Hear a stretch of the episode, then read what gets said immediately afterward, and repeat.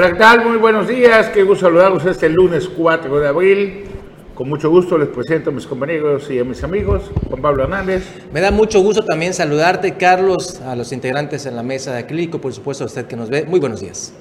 César Castillo. ¿Qué tal, Carlos? Muy buenos días. Buenos días a mis compañeros y también muy buenos días a usted que ya está aquí con nosotros. Bruno Cárcamo, buenos días. ¿Qué tal? Buenos días, Carlos. Eh, buenos días a toda la península y toda la gente de Quintana Roo, que ya arrancamos y estamos movidos con las campañas. Ahora sí, estamos en plena campaña y todo ahí. Carlos, ¿cómo viste todo ayer?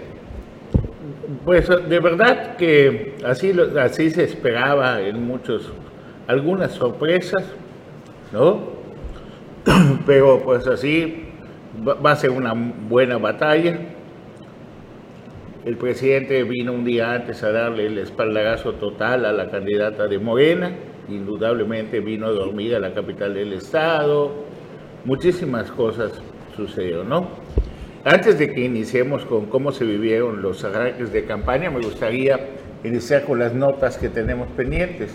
Hay una en Cancún, ¿no? Donde están enojados con Alejandra Aguirre Crespo. Vamos a verla.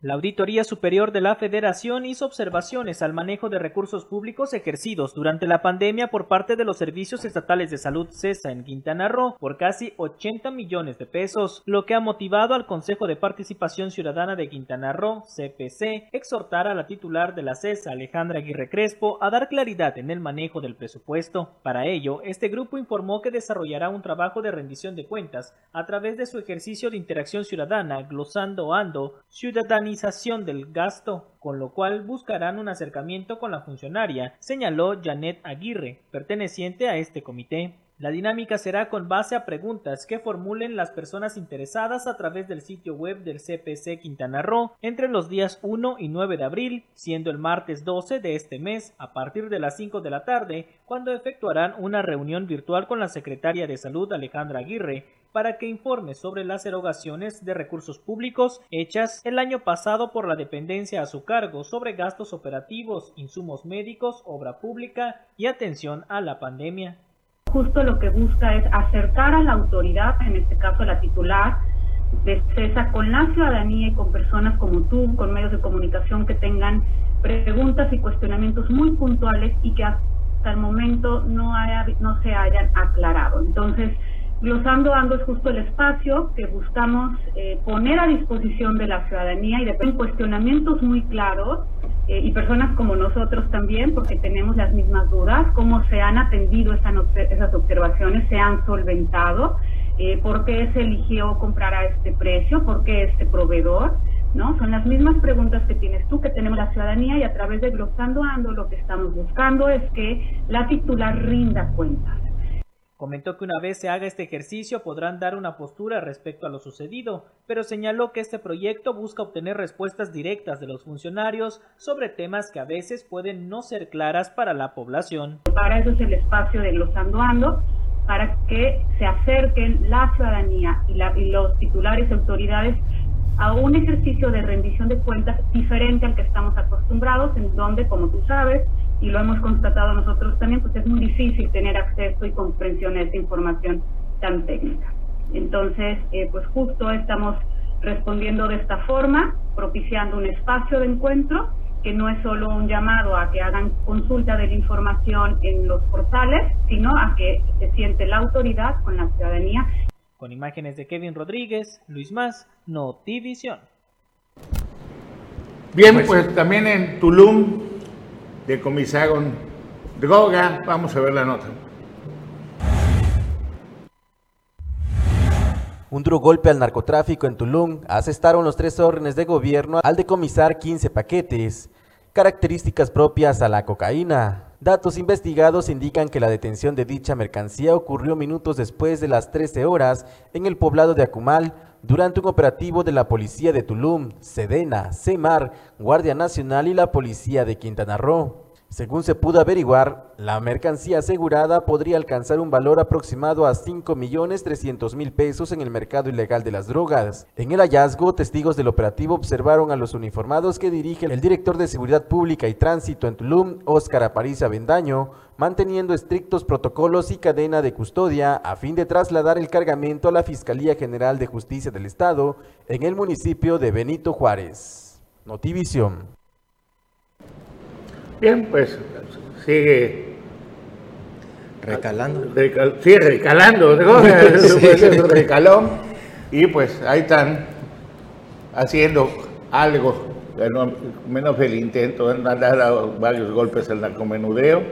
Y Ahí va pues, no se explica bien si no explica bien si hubo detenidos o no hubo detenidos. Es- Parece que no hubo, Carlos. Ah, Eh, sí, parece sí. que no. Solo Si no- fue la, la si- droga asegurada. Si no hubo detenidos, pues a lo mejor fue un recalón de droga que se encontraron la Secretaría de Marina junto con otros. Como el recale de Sargazo que sigue dándose aquí en Majahual. Vamos a ver cómo estaba Mahahual ayer. Lo tenemos ahí con nuestra querida producción y le agradezco a la gente de Mahahual que confía en nosotros y nos comparte esas imágenes. Mira, Wow, los barcos de la. Marina, las sargaceras atascadas en el sargazo. Qué, ¿Quieres qué irónico, ¿no? ¿Ah? Qué irónico. Y ahorita acabo de escuchar de que la presidenta municipal Jensen Martínez está yendo a dar el inicio de los trabajos de Majagua a- al empleo temporal. Lo que le hemos venido diciendo año con año, de que en los meses de febrero va a llegar la operación de el sargazo, que es cuando vienen los vientos del sur, del sureste. Pues ¿saben qué? ¿Por qué no lo hicieron antes? Hoy Claro. es una misión imposible que limpies todo ese sargazo. A una semana de Semana Santa, Lo, pero lo único que va a poder ayudar a limpiar ese sargazo es que venga un frente frío que va a llegar hasta el mes de no- noviembre ¿ah? para poder hacerlo. Sí, esas, de hecho, estas son imágenes que nos acaban de enviar también, Carlos, sobre esto que mencionas. Efectivamente, eh, hoy se va a anunciar, esta, ahí está, ve, de cuánta cantidad de sargazo y, y dónde lo depositas al final. No, las No, no, toneladas. no, no. de toneladas. Solo toneladas. hace falta que te pongan trabas por los de semana que no se puede Tocar. el sargazo, que no se puede tocar y mientras tanto nosotros mismos nos ponemos la soga al cuello a lo tonto y lo que siempre repetimos, ¿dónde están los senadores, diputados? ¿Dónde está el puente entre el Estado y la Federación para que pueda destrabar todos esos obstáculos de Semarnap y de Profepa que impiden que se pueda desarrollar la zona sur. Y eso junto con la apatía de la gente Mira y la insensibilidad de funcionarios, de diputados federales, locales, senadores y senadoras que hoy quieren ser gobernadoras, Así es. diputados locales, suplentes que hoy quieren ser, quieren reelegirse para no hacer nada, para seguir haciendo lo mismo. ¿Y dónde están autoridades ambientales? La Secretaría del Medio Ambiente, No, no, la para- Procuraduría del Ambiente. Aquí hay un tema que estalló el fin de semana, dio una conferencia de prensa Abraham Rodríguez allá en Cancún, nuestro compañero Luis Más la atendió, y hablaba él de que se canceló la Universidad Ah, sí, sí, de Tulum, sí. Un buen proyecto donde iban a haber dos carreras de gastronomía, de chef, todo eso, y se cancela porque la administración de don Víctor Masta, ¿cuánto daño le hizo a Tulum? Se tardó en donar el terreno. Y cuando dijo donar el terreno, lo, lo hizo a 10 kilómetros del pueblo o de la ciudad de Tulum. Eso ocasionó que sea pura selva y que se te complique más. Y si a eso le sumas la inexistencia o la voluntad de la Secretaría de Medio Ambiente, una con Efraín Villar de Barcos, Sí. la otra también con el señor Nadal, Miguel Nadal, la Ajá. PPA. dices, bueno, perdimos y tenemos que devolver el dinero a la federación que anunció el presidente desde el 2021. Te- pero tenemos que devolver el dinero, y está en la declaración de Abraham Rodríguez, con intereses, Bruno. Además, encima. O sea, Por no haber ejercido. Por no haberlo ejercido. por no haber tenido a tiempo. No, bueno, y además agrégale que presupuesto que se regresa, ya sabemos que es imposible casi que te lo vuelvan a asignar. Definitivo. Es dinero que se quita. Pero te lo quitan y aparte pagar intereses de, de algo que no hicimos, una universidad. Pero ¿por qué no se hizo? Ahí el Porque del porque asunto. no- porque, porque no hicieron bien su Mazda trabajo. Pues no se entregó el tardaron en, en dar el terreno. Ajá. Y los incapaces porque acuérdate que aquí se le paga a biólogos, se le paga a ingenieros, se le paga a ambientalistas, A se le paga a todo. expertos en los a temas. expertos. Efraín Villanueva, pues, pongo el, el ejemplo, que solo están para andar molestando y andar multando. La otra Secretaría de Medio Ambiente que también está no para cuidar el medio ambiente, porque si cuidaran el medio ambiente no permitirían la devastación de la selva como se da en muchos poblados de Quintana Roo. ¿No? Sí. Entonces ellos tenían, tienen a los expertos, pero son capaces de contratar externos con tal de transarse más lana para hacerlo rápido. Y lo Porque ha- si tú haces un buen proyecto, no tiene falla, no, no tienes dónde te lo rechacen. Está integrado bien. Está integrado bien. Entonces, no, no hicimos eso como Estado, como lo que quiera. Y eso nos cuesta. de- que no tengamos la universidad, que tengamos que devolver el dinero. Y que todavía ponerle más con y todavía ¿no? volver interés. Y tenemos la declaración, te digo, que hizo nuestro compañero Luis Más. Tenemos ahí la nota de Luis Masco, fue del día Sí, sí viernes. la tenemos. Si la busca la producción para darnos más contexto. encontraron, ahí está. Ya, a ver, vamos a ver a, a- a Luis. Mis-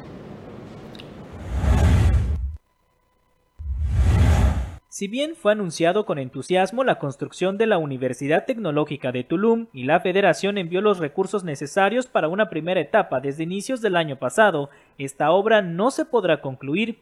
De hecho, no pudo ni siquiera iniciar debido al retraso en la donación y escrituración del predio por parte de la administración pasada de ese municipio, encabezada por Víctor Mastá, ya que no fue sino hasta que tomó posesión la actual administración de Marciano Tzul cuando se logró la donación en el mes de octubre, en tanto que la escrituración fue en noviembre pasado. Esta situación también generó retrasos en los estudios de impacto ambiental y para el cambio de uso de suelo, de uno forestal a uno de infraestructura educativa, por lo que aunque los trámites se iniciaron en diciembre ante la Semarnat, la dependencia ha pedido más información, lo que acortó los tiempos para la entrega de la obra, que tenía que ser como límite este 31 de marzo de 2022 en su primera etapa, señaló el IFECRO. La dependencia reconoció que el tiempo les ganó y ahora que la Semarnat les ha pedido más información del impacto ambiental en las 20 hectáreas que comprende el predio donado a 10 kilómetros de la mancha urbana de Tulum, no podrán entregar la obra, por lo que los recursos tendrán que regresarse con todo e intereses a la federación debido a que se han vencido los plazos de la ley de disciplina fiscal. Son 37 millones de pesos provenientes del Fondo de Aportaciones Múltiples FAM, más los intereses generados, los que se tendrán que devolver en las próximas semanas para evitar sanciones y una falta administrativa considerada como grave, pues solo 3 millones se ejercieron en la compra de equipamiento. Pero ¿qué pasará con este proyecto tan importante para la comunidad estudiantil de la zona? El IFECRO refiere que hay dos opciones. La primera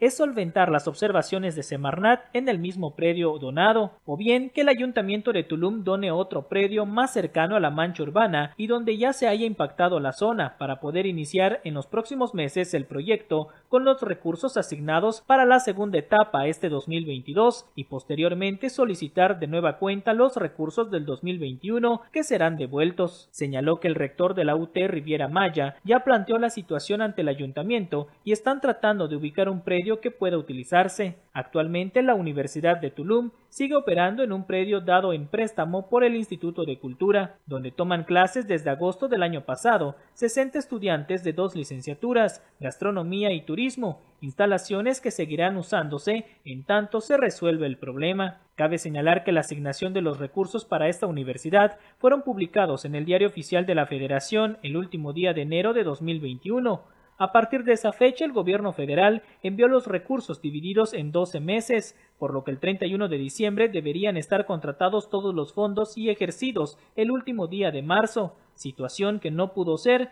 al tener aún pendientes 30 observaciones de Semarnat para ampliar la información del proyecto. Con imágenes de Kevin Rodríguez, Luis Más, Notivisión. 30 observaciones. No es que le faltó tantito, que les faltó un punto, 30 Pero todavía nos, sale, nos salen con, con la vacilada de que van a, van a solventarlo cuando ya no hay tiempo para nada. Tuvieron Cuando ya tiempo. se van, cuando ya las campañas los van a distraer, donde ahorita lo único que quieren es que pite el árbitro para que se acabe el partido. Ya no tiene solución eso y se le puede castigar a alguien. ¿Alguien, ¿Quién paga los platos rotos? Los ciudadanos que pagan impuestos. No puede ser. ¿Quiénes tienen culpa acá? pues tendría que ser el, el responsable del proyecto de la administración de Víctor Más. Desarrollo Mas. urbano. eh, Y, y para también precisos. tiene que ver porque por qué no agilizó las cosas, Claro. por qué no tocó las puertas necesarias, teniendo tantas relaciones importantes que podría agilizar todo este asunto. Entonces, vamos a un corte, regresamos.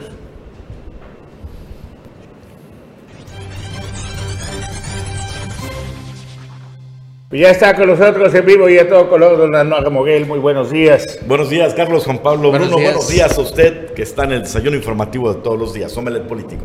Bueno, Anar, pues te voy a poner la, la nota de cómo inició el arranque de campaña de Laura Fernández Piña. De una vez. Vamos a verlo. Así llega la candidata a la gubernatura de la coalición Va por Quintana Roo, del PAN PRD y Confianza por Quintana Roo, Laura Fernández Piña, al arranque de su campaña política en el Parque del Renacimiento de Chetumal.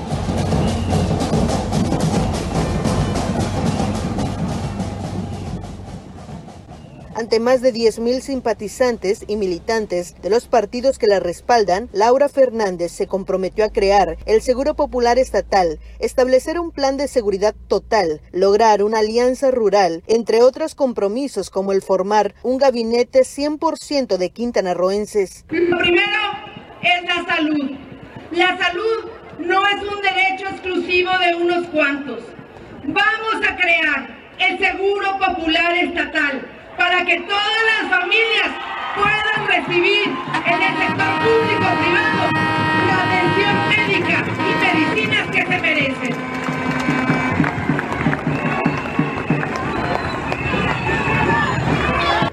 con la misma determinación, porque ya no queremos vivir entre balazos, porque ya no queremos caminar en las calles con miedo. Vamos a implementar nuestro plan de seguridad total, que invierta en la prevención del delito y fortalezca a las policías. Hay que reconocer Hay que reconocer lo que se ha hecho bien. El C5 es un extraordinario primer paso que requiere continuidad. El campo, sí, nuestro campo, lleno de gente aguerrida, de gente generosa, también necesita respuestas ya. Por eso, a la gente que trabaja y vive en el campo, le ofrezco una alianza rural. Una alianza para que haya fertilizantes y agroquímicos a precios justos. Porque el próximo gobierno, nuestro gobierno, sí les va a ayudar. Acompañada por el dirigente nacional del PRD, Jesús Zambrano Grijalva, de la secretaria general del PAN, Cecilia Patrón Laviada, de los dirigentes estatales, Laura Fernández subrayó la necesidad de los quintanarroenses de frenar a personas improvisadas y aprovechadas. Una gobernadora municipalista para poner fin a las desigualdades que hoy existen entre los municipios de nuestro estado para que todas y todos los quintanarroenses puedan tener todos los servicios públicos y la infraestructura que se merecen y que nos permita vivir mejor. La disyuntiva es clara. Podemos mejorar o las cosas se pueden poner peor. El municipio de Benito Juárez está de cabeza por culpa de un gobierno municipal de improvisados y aprovechados.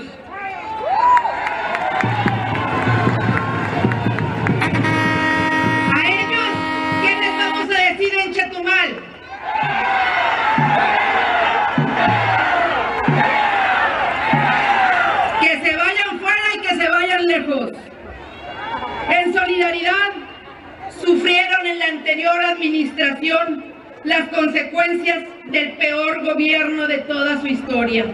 Y aquí, ¿qué me dicen de Otompe Blanco? Están padeciendo un gobierno municipal incapaz, que no da mantenimiento a las calles, que además están en penumbras. Es una administración incapaz de impulsar la economía o apoyar a los micro y pequeños empresarios. Para Notivisión, Rosy Dorado. Anuar Moguel. Bueno, Arriesgado discurso de Laura Fernández, arriesgado y aguerrido, ¿no? No se esperaba diferente. Única cosa que a, a mí me llama la atención, 10 mil personas. No, no. ¿Dónde? 10 mil ese- personas, ese ante el más de 10 mil personas. El Parque del Renacimiento a tope, su capacidad es de 3.800 personas más o menos. A tope, y no estaba a tope. ¿Cómo lo sabes? Pues lo comentaron ayer el señor Ángel Ramírez, que ya tiene ese dato específico.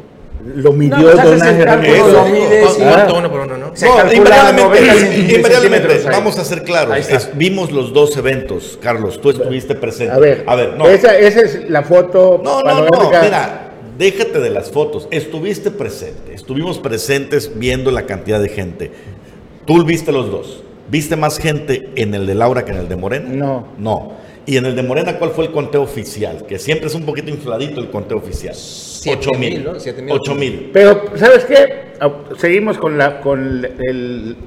Ahí está, mira, ahí está la foto, Este ¿eh? es el de Morena, ¿no? Sí, este es el de Morena. Vamos a ver cómo, cómo inició Maga Lezama en el Hábitat 2 de la capital de Quintana Roo. Audio. ¿Tenemos audio?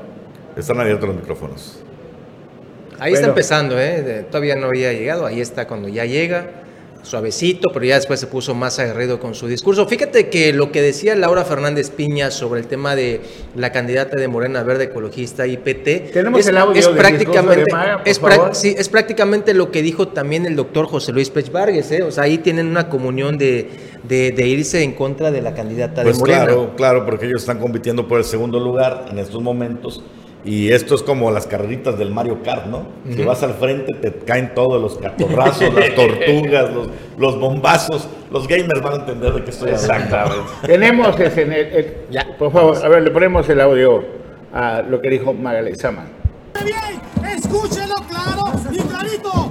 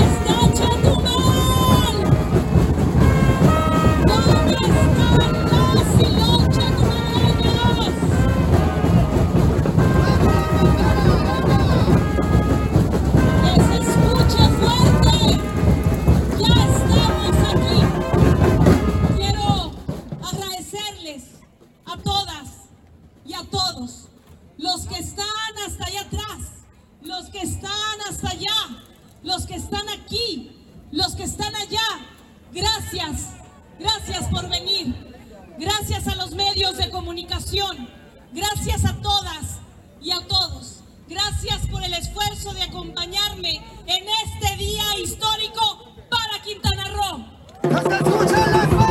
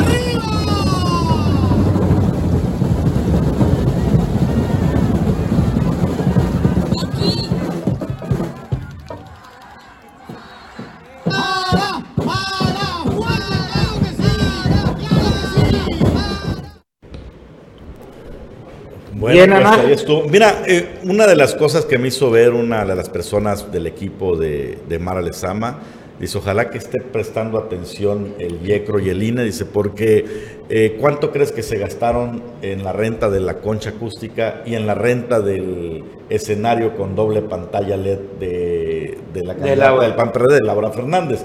Entonces ya de ahí empiezan a, a- a decir, ¿no? Como que la idea aquí fue dar ese mensaje de austeridad. De hecho, eso fue lo que dijo en su mensaje. la lo dijo en austeridad. su mensaje. Primero ¿no? los pobres, Eh, primero el Entonces, pueblo. pues, ¿cuánto cuesta una lona de esas, Juan Pablo? Que fue todo lo que pusieron, ¿no? Ajá. Entonces dicen, ¿será que sí les contabilicen Contra la renta de- del escenario? Porque ellos señalan que la renta de un escenario de ese tipo cuesta entre 400 y 500 mil pesos. Y la renta de autobuses, ¿eh? que también ese es Ah, otro bueno, pero eso lo hicieron que- todos, ¿eh? Pero fue más, de- decían que fue más marcado en el tema de PAN PRD. Sí, Y- por y una digo, razón, porque estaban todos sobre una avenida, así ¿no? blanco, de hecho. pasabas y contabas Ya estaban. 42 autobuses. En el otro lado no hay una avenida como para que los estacionen. Algunos estaban sobre la Héroes, otros estaban sobre la Machuchac. También había, por supuesto, movilización. ¿Quién no moviliza? Ahí ¿No? está, ahí, está el, ahí está el video. Ve. Esto es la avenida Otón Pueblo. Ah. Cuéntele. Uno, dos, tres, cuatro, cinco, seis, siete, ocho, nueve, diez. Y Sí, sigue la cuenta. sigue.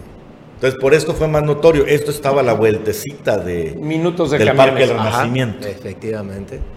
Ahora bien, de, de- Que le metió lana para competir Laura, claro que le metieron. O sea, Ahora- dijeron, no vamos a quedarnos. Es más, yo creo que le querían ganar en el arranque a, a la candidata de Morena, pero las estructuras, los sectores que están detrás de Morena, pues, o sea, están todos, hasta la CRO que está allá. Pues sí, justo es lo que iba a comentar, que eh, eh, sí es Ahí indicativo las- tener, las pantallas. hacer el, el- el recuerdo hace cinco años con el inicio de campaña de Carlos Joaquín, cuando Chetumal estaba volcado, había más de 10 mil personas, todas las calles rebosaban con el entonces candidato Carlos Joaquín en contra de Mauricio Góngora, candidato del PRI, pues ahora vemos a, a una coalición PAN-PRD francamente debilitada. eh, eh, entre ellos mismos, o sea, ya no en comparativo Pues, con pues los diferentes, pero ellos. Yo no diría debilitada, yo creo que, que, eh, honestamente están haciendo más de lo que yo esperaba. Oye. O sea, sí le están invirtiendo. Pero dice aquí una pregunta, eh, ¿el tamaño de los parques es el mismo? Porque nuestro buen amigo Anuar Moguel, como que es moreno, dicen aquí desde José María Moreno. No, no, no, el, el parque Hábitat es más grande. El parque Hábitat es más grande que el del Renacimiento a y tiene áreas aledañas como un domo que también estaba a reventar porque estaba la sombrita. Pero bueno, no solo estuve yo, estuviste tú, Carlos. Me gustaría escuchar tu opinión. No Yo- solo avientes es la pelotita. yo, no- yo fui Juan Pablo el que habló. No, pero Yo, yo has siento, hablado, no lo- has a ver, yo siento que Laura Fernández sí mostró el músculo como tú quieras, con la contratación de camiones, Como- como con se todo eso mostró músculo y llegó de una manera diferente en el tractor y todo eso. Que Mara Lezama es la candidata puntera y que va a ser muy difícil que se pueda, para empezar, el espalagazo que le dio el presidente de la República al venir a dormir una noche antes aquí a Chetumal, estar con ella, dándole todo el espalagazo, la presencia del gobernador de Tabasco, la de la gobernadora de Campeche, de toda esa, todo eso le suma y es una fuerza increíble. Y si hablas de costo, pues el avión del, que en el que habrían venido el de Tabasco, pues no es gratis. No, pero De eso lo paga eso- el gobierno de Tabasco. Ah, bueno, eso no Oye, cuenta. pero cantidad de gente, Toda cantidad va. de gente. Y todos los espectaculares que vemos hoy, todos los espectaculares que vemos a lo largo y ancho de nuestro país y de nuestro estado, pues también influye en una campaña política. A seis días de la, revo- de la consulta para revocación del mandato.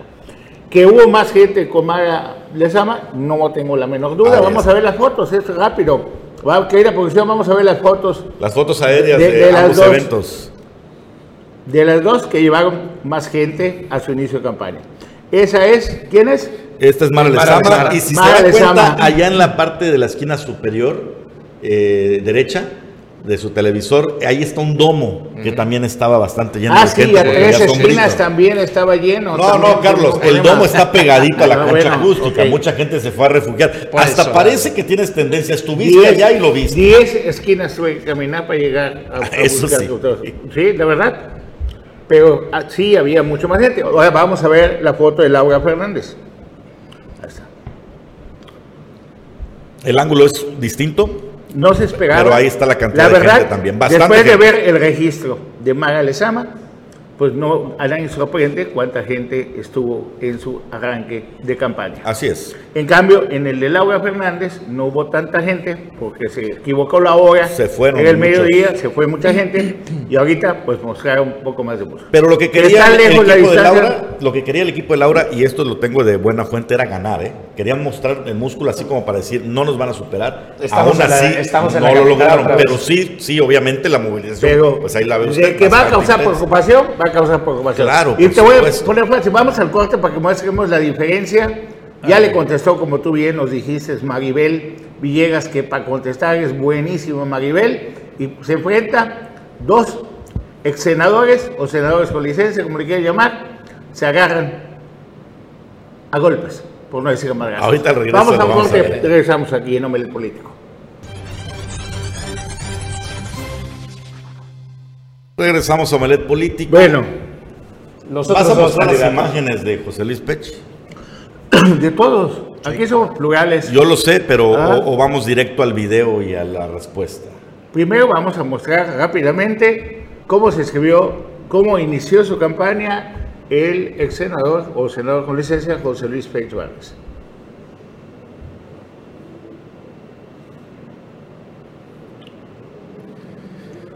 Este ya fue su evento político en eh, la Fuente del Pescador, ahí sobre el Boulevard Bahía. Convocó a sus simpatizantes a las 5 de la tarde.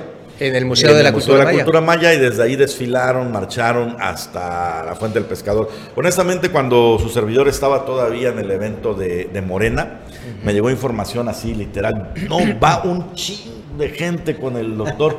Y yo esperaba más, o sea, me quedé con esa idea. Claro que creo que sobre la 5,000, Héroes, ¿no? bien distribuidos, sí se veían un ching, ahí se ve. Pues cuando llego a la Fuente del Pescador, pues Se hacen- se no, menos. pues así no llegaban al millar, realmente no llegaban al millar. Pero platiqué con algunos de ellos y dice, somos poquitos pero sinceros y vamos con todo para recuperar el sur. El tema aquí es el sur. Todos hablaron bien bonito del sur y todos quieren recuperar el sur. A ver, pero el doctor Pérez es que eh, tenemos una facilidad para olvidar. El doctor Pérez, No, el doctor ¿Dijo Pérez que para que pueda ser gobernador de Quintana Roo, te tenían que conocer en todos los municipios. Claro. ¿No? Claro. Y si el doctor Pech dice, primero el sur, pues los del norte van a decir, pues al diablo no hubo voto por el doctor Pech porque pues queremos a alguien que diga primero Quintana Roo. Claro. ¿No?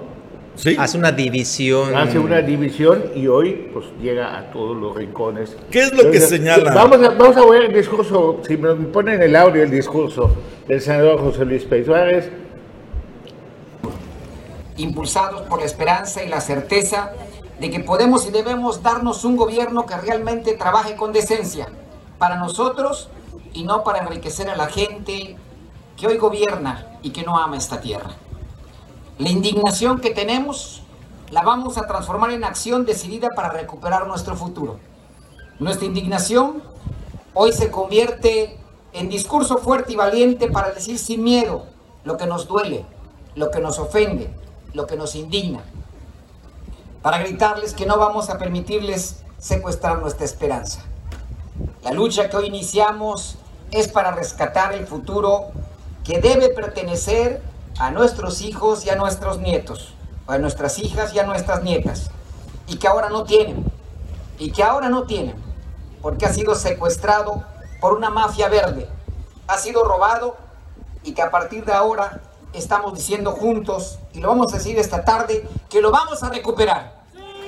Darles batalla, pero se equivocaron, porque aquí estamos hoy, y somos la única, la única y verdadera campaña de oposición. La única, porque ellas y ellos representan el cambio que nunca llegó. Y aunque hoy se disfrazan de muchos colores para engañarnos, sabemos muy bien quiénes son y de qué parte vienen y para quién trabajan.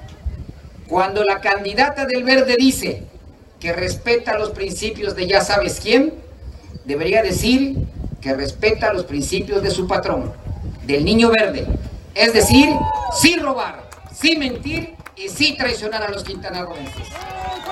Y lo demostró plenamente en Cancún. A ella le decimos, fuera, aquí estamos para enfrentarle el movimiento ciudadano y les vamos a ganar. Queremos en la basura y ahí los vamos a poner.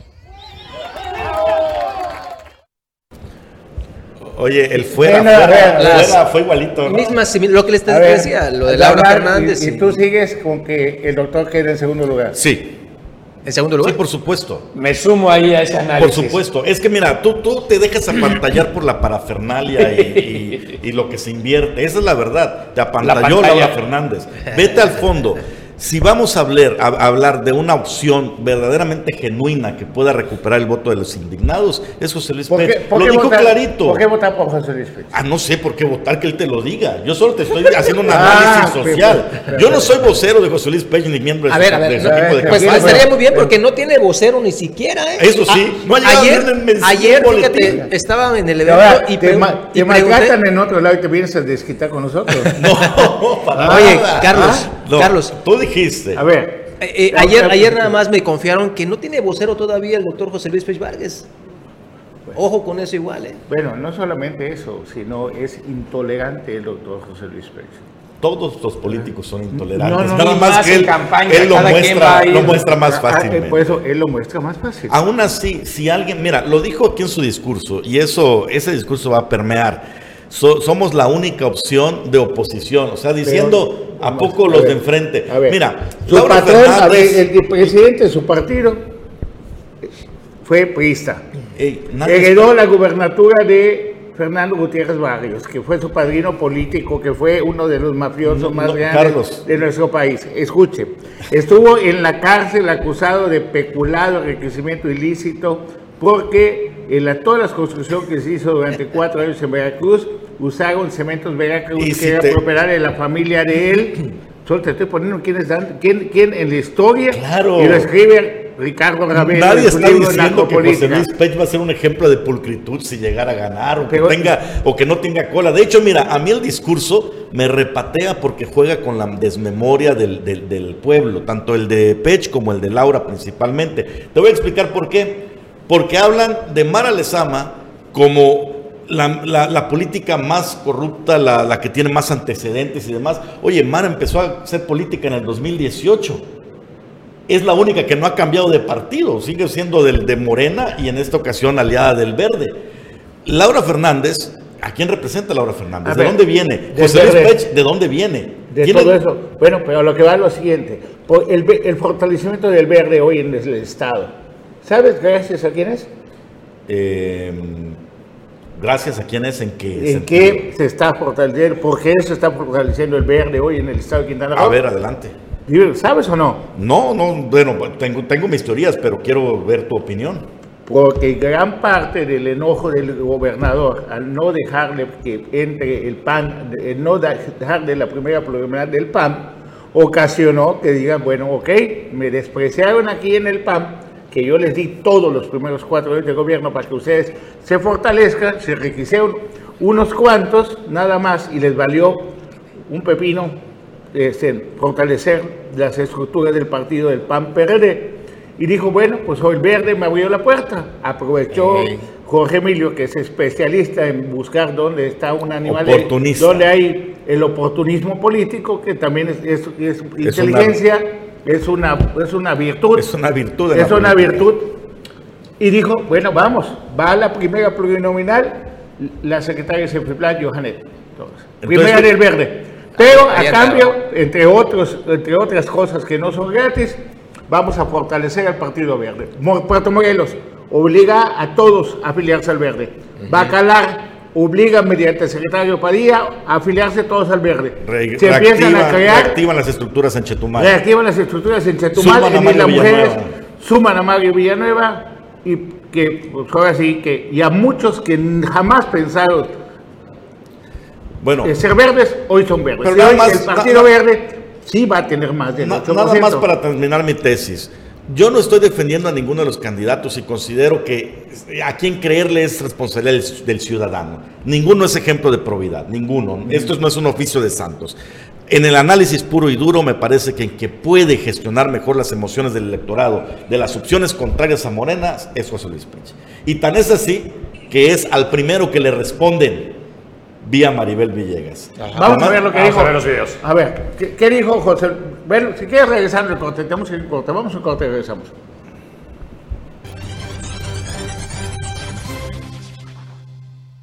Gracias por continuar. Nosotros está feliz Anuar Moguel porque le respondieron al doctor José Luis Pech que dijo lo siguiente. ¿Qué dijo José Luis Pech, por favor? Pech y me fui de Morena por dos motivos, dignidad y decencia. No puedo ser cómplice de Mara Lezama, una candidata corrupta, llama al gobernado Cancún y lo ha saqueado. Mara entregó Cancún al niño verde y ahora van por todo Quintana Roo. La candidatura de Mara es una traición a quienes luchamos durante años para sacar a los corruptos del poder. Soy el doctor Pech y quiero que ahora Quintana Roo tenga un gobierno decente. Y le contestan al, al doctor Pech. Eh, Esto fue arrancando la campaña. Arrancando. Y de Bueno, hecho desde estuvo- antes, pero- Estuvo, estuvo, este, pusieron quejas ante el IECRO, me parece. Que Por no- el de Pech y por el de Laura. Ajá. Vamos a ver entonces lo que le contestaron al senador Pech. Me dirijo al doctor Pech, candidato de Movimiento Ciudadano. La forma en que te has expresado de una candidata mujer son expresiones misóginas que difaman, son expresiones cobardes. Doctor Pech, te quiero recordar que tu salida de Morena y tu incorporación a MC obedeció a que no se aceptaron tus peticiones. Que quede claro, en Morena no aceptamos chantajes. No, José Luis, así no. Has caído muy bajo. Terminaste como chantajista, pero sobre todo como un traidor a López Obrador, al movimiento de la Cuarta Transformación y a la confianza de los quintanarruenses. Los traidores como tú no entienden que ya no son tiempos de acuerdos ilegales. Ahora la lucha es por causas e ideales. José Luis, así no. Bueno. Pues ahí Pues está. ahí está, y se van a poner los- los- Oye. de a peso. Y Maribel, ya como coordinadora general de campaña de Mara Lezama, haciendo lo que mejor hace, ¿eh? Enfrentarse. Enfrentarse y el, y el trabajo a ras de tierra. Hoy nace el neneno. Hoy está programada para. ya, eh, es programado el, el- el parto. Oye, y ya- Nace su bebé. Ayer estuvo ahí. Ahí parada. todavía parada. Ahora, ahora bien, nada más habría que ver que parte lo aprendió Maribel de lo que le pasó carne propia. con No, todo ella negoció bien. Ella- primero- ella- ella no, negoció pero bien. lo que está diciendo de que no se puede patear el pesebre, no tal, el- las peticiones. es Pero como, acuérdate que ella tiene un, un grupo, lo que no logró José Luis Pech. Maribel tiene grupo y el grupo político es Ricardo Monreal Claro. y todo lo que rodea Con eso. mucho peso ahorita Con adentro. mucho peso. Bueno, pues imagínate todo lo que le está operando el presidente. Vamos a ver rápidamente. La, don Ibardo Mena ayer inició campaña en la isla de Cozumel. Me llegan reportes en este momento, pero vamos a ver las imágenes de don Ibardo Mena, por favor. Tenemos audio ya de don Ibardo Mena. Le agradecemos a nuestro compañero Jorge Q. Nos dicen que eso es Moby Dick. Pensaron que iban a, a llenar el lugar de Moby Dick. Contrataron 400 sillas. No se llenaron las 400 sillas en ese arranque de campaña. Esa es información que nos llega de fuentes confiables de nuestro equipo ahí en Cozumel. Ahí está. Mira. eh, Usted, la imagen. ¿Cuánto sería? ¿Como 400? No. Bueno, Yo creo que en total, contando los del fondo y acá, estarán unos 500, 600. ¿no? puede ser. Posiblemente. Bueno, ¿qué dijo Libardo? Tenemos el audio, nos dio llegó audio de Libardo Mena, cómo llega él. Y lo que dice, pues saludando ahí entre la banda. Muy flojo. ¿Ah? Muy flojo el, el arranque ahí. ¿Cuál, de- cuál es el conteo oficial del boletín? 7000, ¿no? Ajá. Decía. Siete mil personas. No, no, bueno, ya sabes que las cifras ¿no? las inflan, ¿no? Bueno, el papel aguanta todo. ¿Tenemos audio de Libardo o no? No, no. Sí, vamos a oírlo. Con nosotros también se encuentran y los vamos a mencionar porque han estado apoyando continuamente el que nuestro amigo Vivardo es el próximo gobernador a Quintana Roo, la señora Celia Meso, que representa al Sindicato de Trabajadores a este gran proyecto. Hoy inicia formalmente 60 días de campaña en los que el candidato estará recorriendo los 11 municipios de Quintana Roo. Bueno, así se vivió Nibardo y vamos a escuchar y a ver cómo inició Leslie Genes en Tizcacal Guardia. Así fue.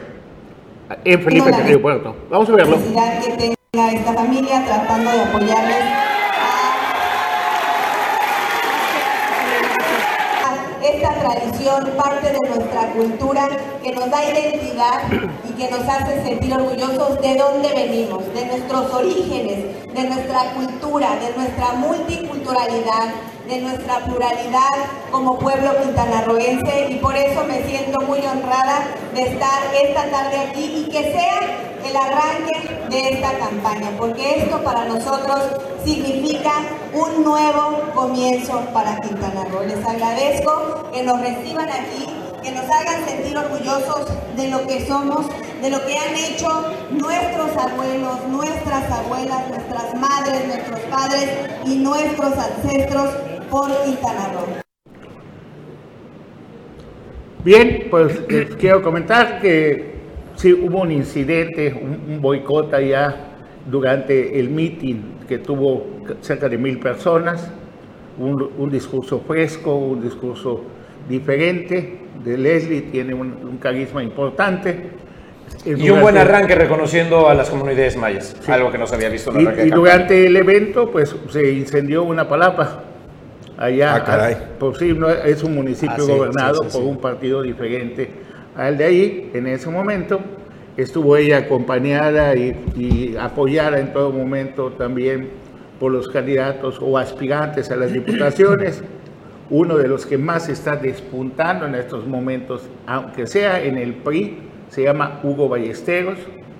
Está, pues ahora sí que llamando la atención más que Alicia Tapia, más que el señor Abuchaki. Y los Aquí en la zona de Bacalar. En la zona es, el, el distrito 3 es Bacalar, es Cotompe Blanco y es eh, una parte de José María Morelos. Así es.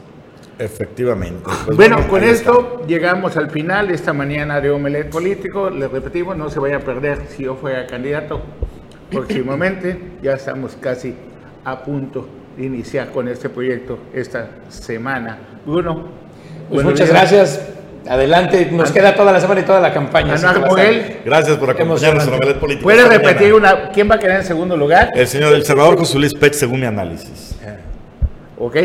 Don Juan Pablo. Bueno, Buenos días a todos, excelente día. te comento, salió una encuesta del día del arranque del Universal, lo pone en tercer lugar con 10 puntos, 9 puntos abajo, 8 puntos abajo de Laura Fernández que la ponen en 18 puntos y un montón abajo de Mara que la ponen en 42 puntos. El día de hoy, publicada. Pero pues, usted es, es parte de la naturaleza. ¿Qué? Lleva siempre la contraria. No, creo en un análisis verdadero. Si nos vamos al voto de los indignados, me parece que José Luis Pech los va a recoger mejor que en el caso de Laura Fernández. Esa es mi, mi perspectiva. Va a depender mucho de la mercadotecnia. Vienen refuerzos para Movimiento Ciudadano. Ojo, para mí tiene todo, todo el caldo de cultivo perfecto para irse al segundo lugar. Bueno, pues vamos, tiempo al tiempo. Sale. Bueno, gracias por, por vernos y que tengan un feliz inicio de semana.